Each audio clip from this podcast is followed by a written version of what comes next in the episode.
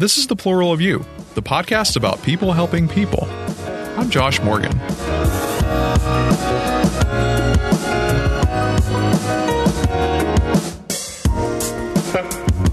I'm a sociologist and a writer, and I use this podcast to share stories from people who are making a difference in the lives of others.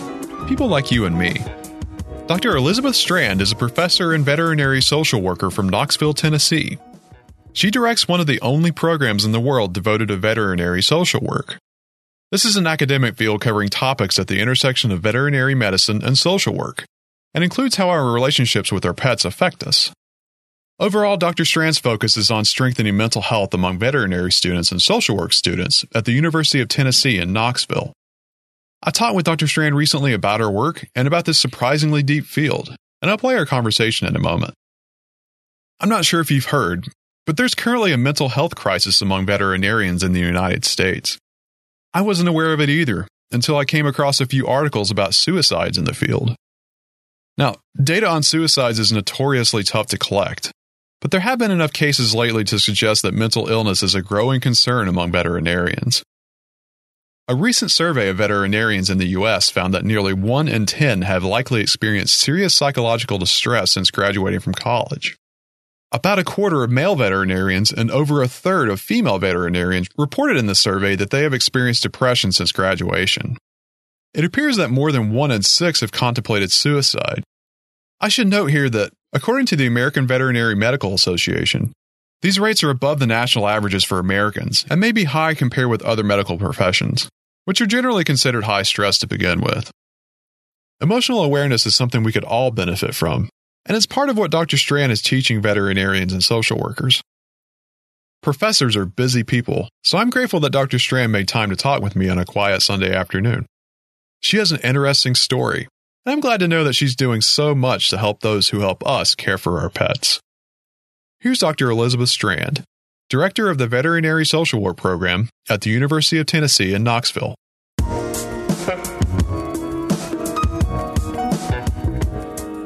Hi, Dr. Strand. How are you? I'm well, and you today? Doing very well. How's your day been so far?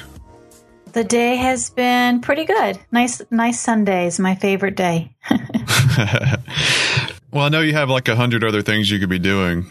So thank you. Sure. Thanks for inviting me to come and talk. I, I looked at your project and it seems very worthwhile. So I'm grateful to be asked.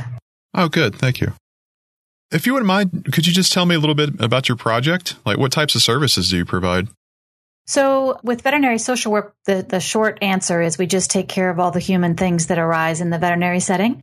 So, if it's a human problem, even though it might be related to an animal, we're there to uh, respond to it in whatever way we need to. So, sometimes we get calls on our helpline. You know, we have a possum in the attic and we don't take care of possums in the attic, but we can get people to the right place. We also, in a more concrete way, deal with some very specific problems that arise for people related to their animals. The first is grief and bereavement. Because animals' lifespans are shorter than ours, most of us have to face the death of our companion animals. Mm-hmm. So we address that. And then we also provide counseling for people who have been perpetrators of animal abuse such as animal hoarding or in domestic violence situations. And then we engage in animal assisted therapies. And lastly, we, and this, this part really is mostly just human species related. We provide help for animal related professionals with their compassion fatigue and also with their communication skills. Do you find that you offer one service more than the others? I would say that our pet loss program, our grief and bereavement program is very robust. I think that probably most of our scheduled appointments focus on that. And then I would say second would be the compassion fatigue uh, work. And then I would say the animal abuse work. Okay. So I wasn't aware that veterinary social work was a field that existed prior to me discovering you and your department. So I'm just curious, how widespread is the field? Like, are you aware of how many people are working in the field? There's not any really good numbers on it. What I would say is that having a mental health professional in the veterinary setting has been around since the early 70s, actually. And really, it was the University of Tennessee. We coined the term. We just said, okay, this is a thing. mm-hmm. People have been doing it. We don't have to ha- pretend as mental health professionals that, you know, we're not doing it because it was happening. So, how many are doing it now? I would say most veterinary colleges have some type of a mental health professional within their college, or they have a very close relationship with the campus counseling center to provide care for veterinary students. Some of those veterinary colleges have pet loss programs, but I'd say that there's probably three or four programs within veterinary colleges. Would that would that be in the United States? Yeah, no, and there's one in Canada that's just oh, okay. started up. Yeah. Okay. How did you find out about veterinary social work? Well, I started my PhD and decided that I would study the link between human and animal violence. And during my research and through my contacts with professors in the College of Veterinary Medicine, it just became clear that there was a need for veterinary social work. And so in the middle of the night, I just sat up in bed and I said, Oh, it's called veterinary social work and this is what it is. and then I got in contact with some of the mental health professionals that had been doing similar work since the 70s. And so that's how it all began. Did you practice more traditional social work before? Yes. Or have you always specialized? Yeah, no, I um I would say my first love really actually is family therapy. When I got out uh, with my master's in social work, I went straight into a residential treatment facility for kids and was the family therapist. And I really apply a lot of what I learned about family systems and family therapy in what I do in my current job. Okay. So, what's a typical week like for you? In the old days, the typical week would be that I would go down on the clinic floor and I would walk around in the clinics and see what cases were coming up, support the veterinary teams, Sometimes I would have to be present for euthanasia. Sometimes I would get a call about uh, an abused animal and how should we respond to this. Working with a veterinarian maybe who's feeling stressed because they've had eight or nine euthanasias in a week. And then I would teach on the side. Our program has grown, so we have a clinical social worker now who uh, takes care of the majority of our pet loss support. And so my typical day really is coming in and doing some research about the current findings regarding compassion fatigue and suicide among veterinary medicine, teaching veterinary students as well as social work students, having a, a few counseling sessions here and there with veterinarians or students that want some extra support, running mindfulness classes to teach people to deal with their stress, exercising with the veterinary students, anything to build health, running surveys, completing surveys, doing data analysis, that sort of thing. Okay. That kind of brings me to my next question. I discovered you and your work because I was reading about the topic of suicide among veterinarians, mm-hmm. which really surprised me. I wasn't aware, you know, that was an issue. Mm-hmm. And I know that you offer help with, you know, things like compassion fatigue, like you said. What exactly do you do to help? Well, I think the first thing that I do to help is that when I receive a call from somebody saying I have a friend who is a veterinarian that took their life, or I find myself giving a talk about it. We always take a moment of silence to recognize the feelings that veterinarians have about the loss of their colleagues. Veterinarians are very hardworking people, and sometimes they don't necessarily stop because there's always an animal in need. so they don't necessarily stop and kind of recognize, oh, I'm feeling sad about this, or wow, I miss that person. So the first thing I would say is just to create space about recognizing that a loss has occurred I provide talks on helping veterinarians learn about um, suicide prevention, teaching them that they can ask the question to each other Do you think, are you feeling like killing yourself? And that's not going to cause somebody to kill themselves. So, reducing the stigma of talking about mental illness, I think, is a big uh, thrust of what we do to help with this problem. And uh, we're also conducting some research to try to find out more about what might be the reasons for this increased risk of suicide. Yeah, I was about to ask, could you talk about why that risk? It, would you say it's more pronounced among veterinarians than maybe other medical fields? So, one study from the United Kingdom found that veterinarians were four times as likely to experience suicidal ideation than the general population and twice as likely as other medical professions. I think all medical professions are a little bit elevated. Mm-hmm. And that's really the, the main finding that we have that compares veterinarians' uh, rate of suicide to the general population. So there's there that one study does seem to indicate that there's a there's a higher rate. And the reason why has been hypothesized a lot. And there's been a few studies that have come out recently. And, and I think the findings of this one seem to be the most congruent with my clinical experience, which is that veterinarians are, um, they take an oath to prevent animal suffering. And so when it comes time for euthanasia, you know, many veterinarians feel relieved that they can end the suffering of an animal. And, and so that itself is not necessarily what contributes to suicide, although that had been hypothesized. Mm-hmm. But what does seem to be associated with it is there's an enormous amount of counseling. I don't know if you've ever gone through this yourself, but as clients, as those of us that have pets, there's a lot of emotional counseling that veterinarians have to do about when is the right time. And that is a set of skills that in the older days, veterinarians did not get any training in. Nowadays, we give them quite a bit of training in how to handle that well but not in the older days, uh, some time ago. And so it might be that that counseling role that they haven't been educated on how to do properly in the end provides uh, more uh, difficulty with feelings of depression. Okay. And it also sounds like you work with members of the local community.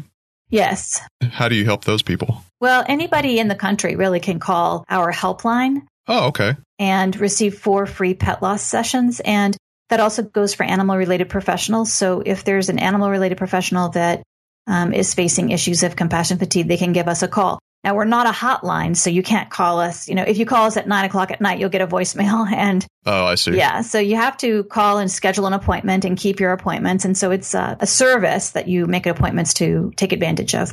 And so uh, many times our alumni call to refer their clients, or they themselves call because they're facing compassion fatigue or Sometimes we get calls from animal control officers in different parts of the country because their job is really hard too. And so we provide that care for them and help them get connected to resources that can be of support to them in their communities. Was this a service that you were instrumental in setting up? Yes. Yeah. We've always had a phone service. We've done most of our work via the telephone. Our phone counseling program has become more structured and more streamlined. And so we've always had that model, but it's much more robust now. Okay. So I suppose the primary purpose of your program is to support the College of Veterinary Medicine at UT. Mm-hmm.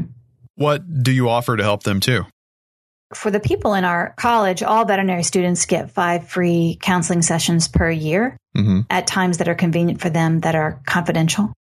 And then we provide care for all the human beings that come into the clinic with their animals if they need our support.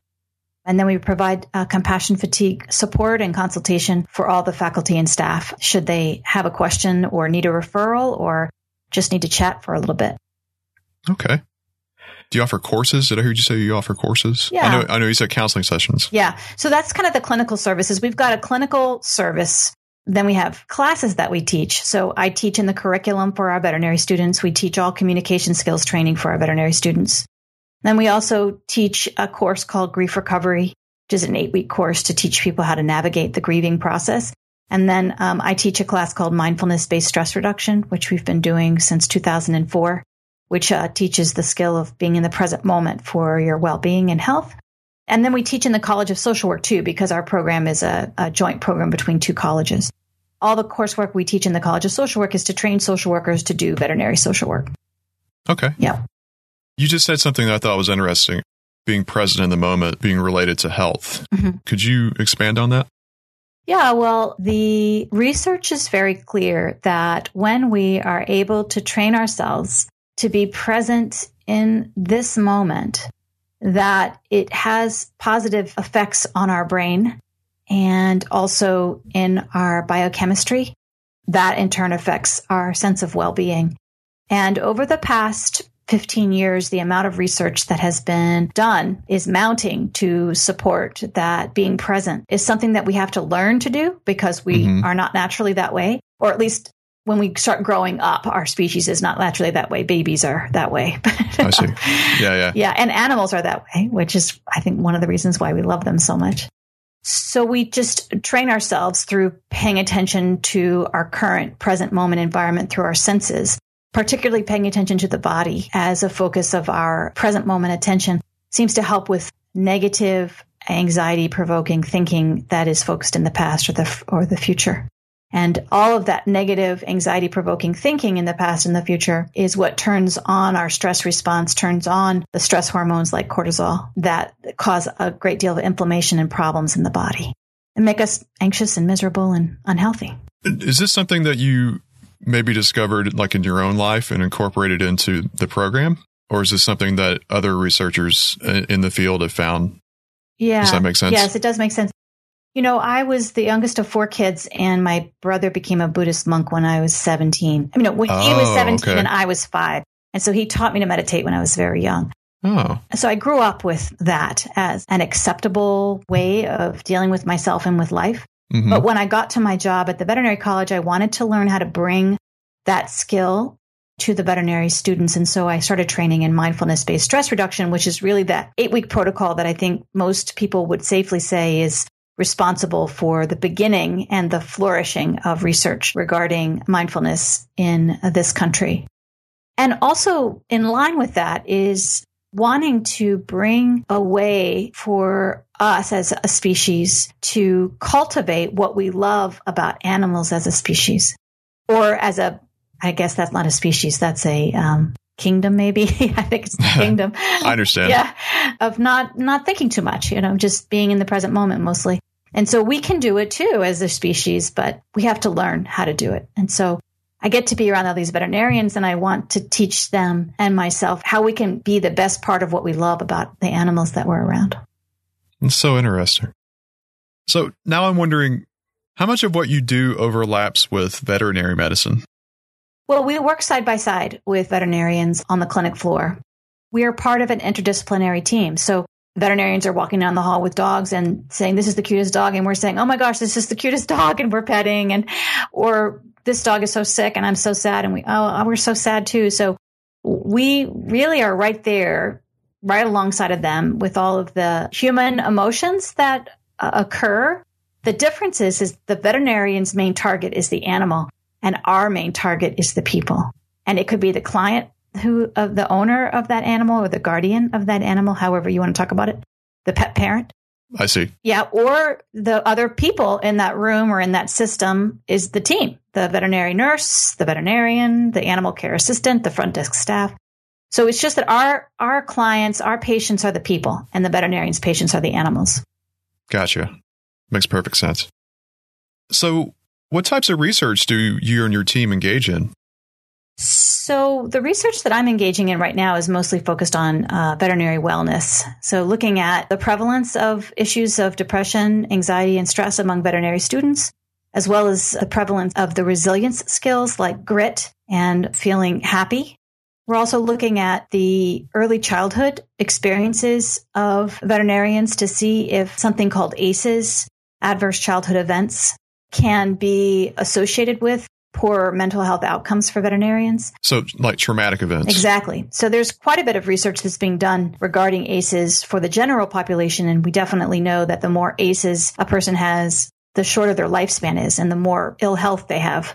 And so, we're just now looking at that for veterinary students. So, what I'm hearing is ACEs among children, like related to loss of pets and that sort of thing. Is that what you're doing research on at the moment? Yeah, losses, family disruption, parents with depression, substance abuse issues, things that happen in, in childhood that are hard for kids. Okay, I see. Mm-hmm. Now, I know your department offers graduate certificates. Yes.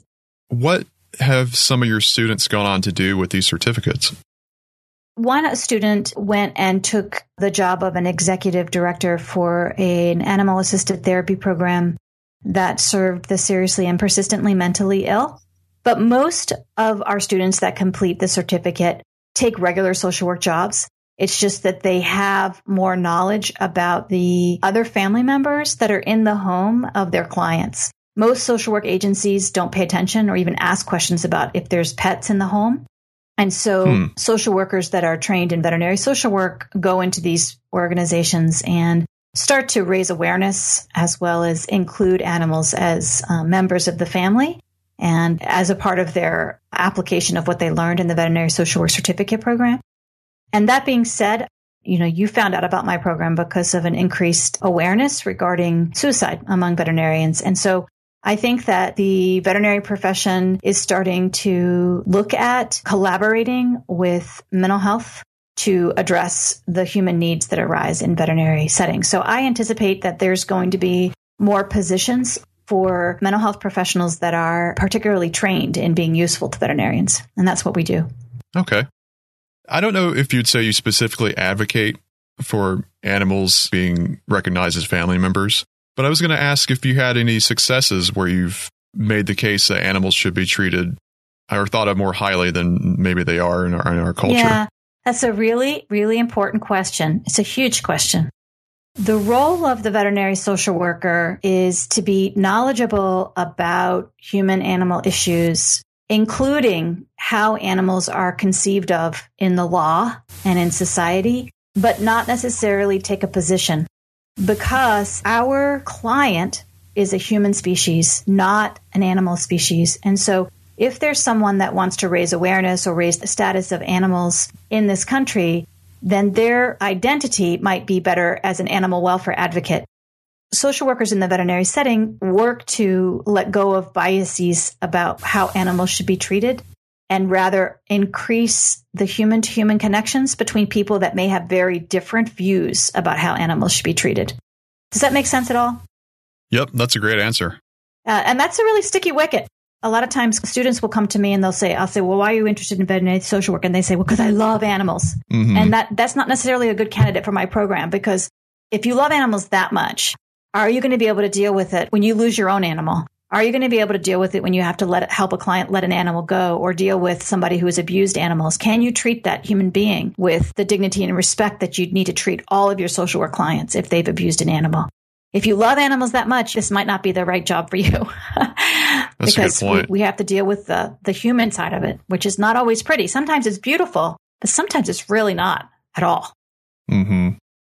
So, what makes you the most excited about going into work every day? Oh, what a great question.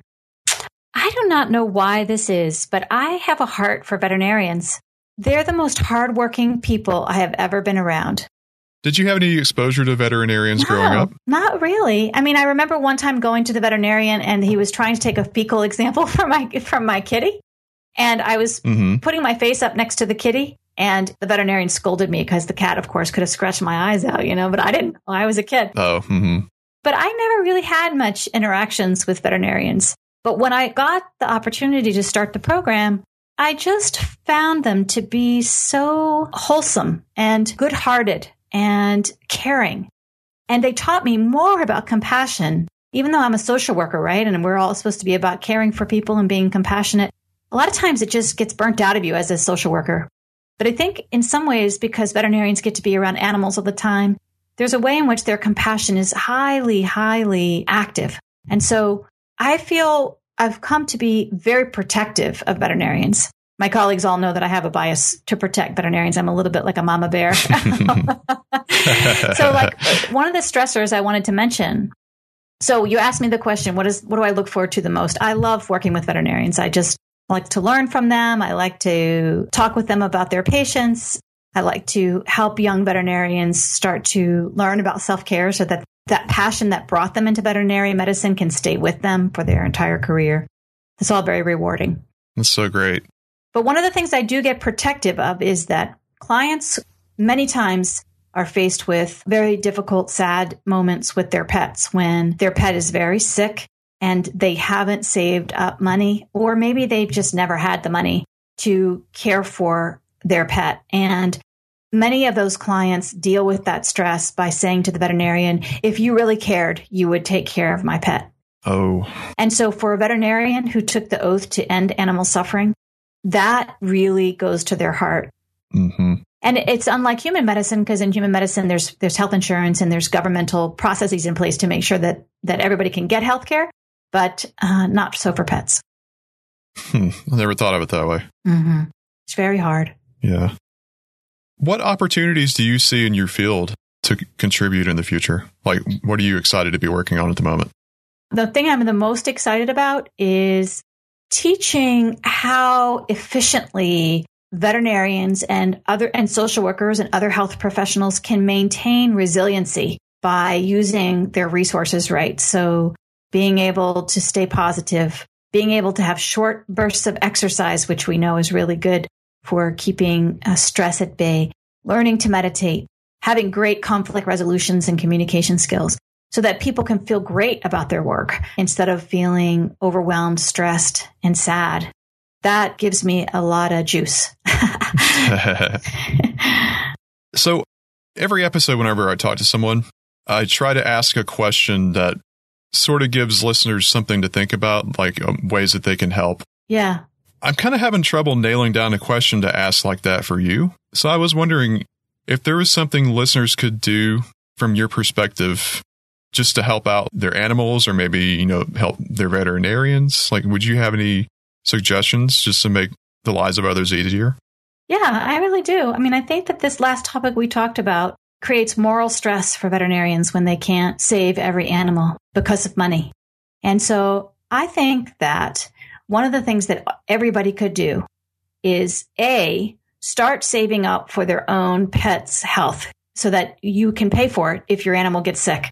Save up the money so that you can provide the care that your animal needs. And that's good for you. And it's also good for the veterinarian who doesn't have to be faced with that moral dilemma of uh, saving an animal at maybe the detriment to their own well-being. But another thing a person could do is could go to their local veterinarian and say, I want to make a donation to the Good Samaritan Fund at this clinic so that if there's a person that comes in and can't pay, that you have some money that you can use to save a well-deserving pet. Oh, that's a good idea. So those are two things I would say that somebody could do right away. Okay. That, that I think would enhance the quality of life of both pet owners and also veterinarians.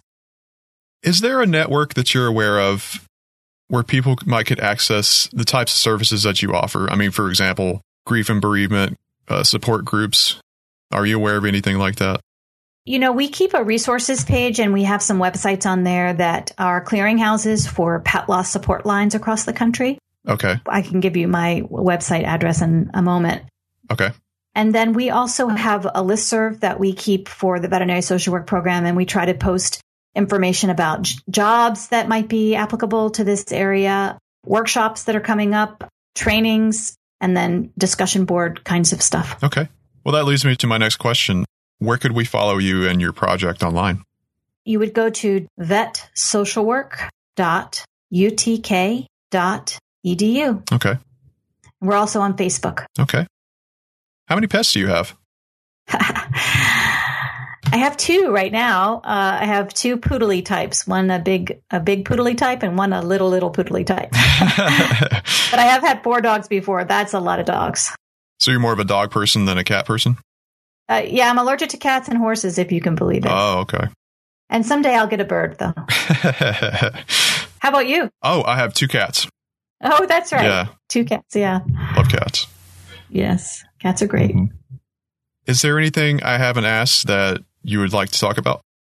No, I think that the thing that I really wanted to make sure got mentioned was the issue of moral stress in veterinarians and having resources to care for pets in need and their owners.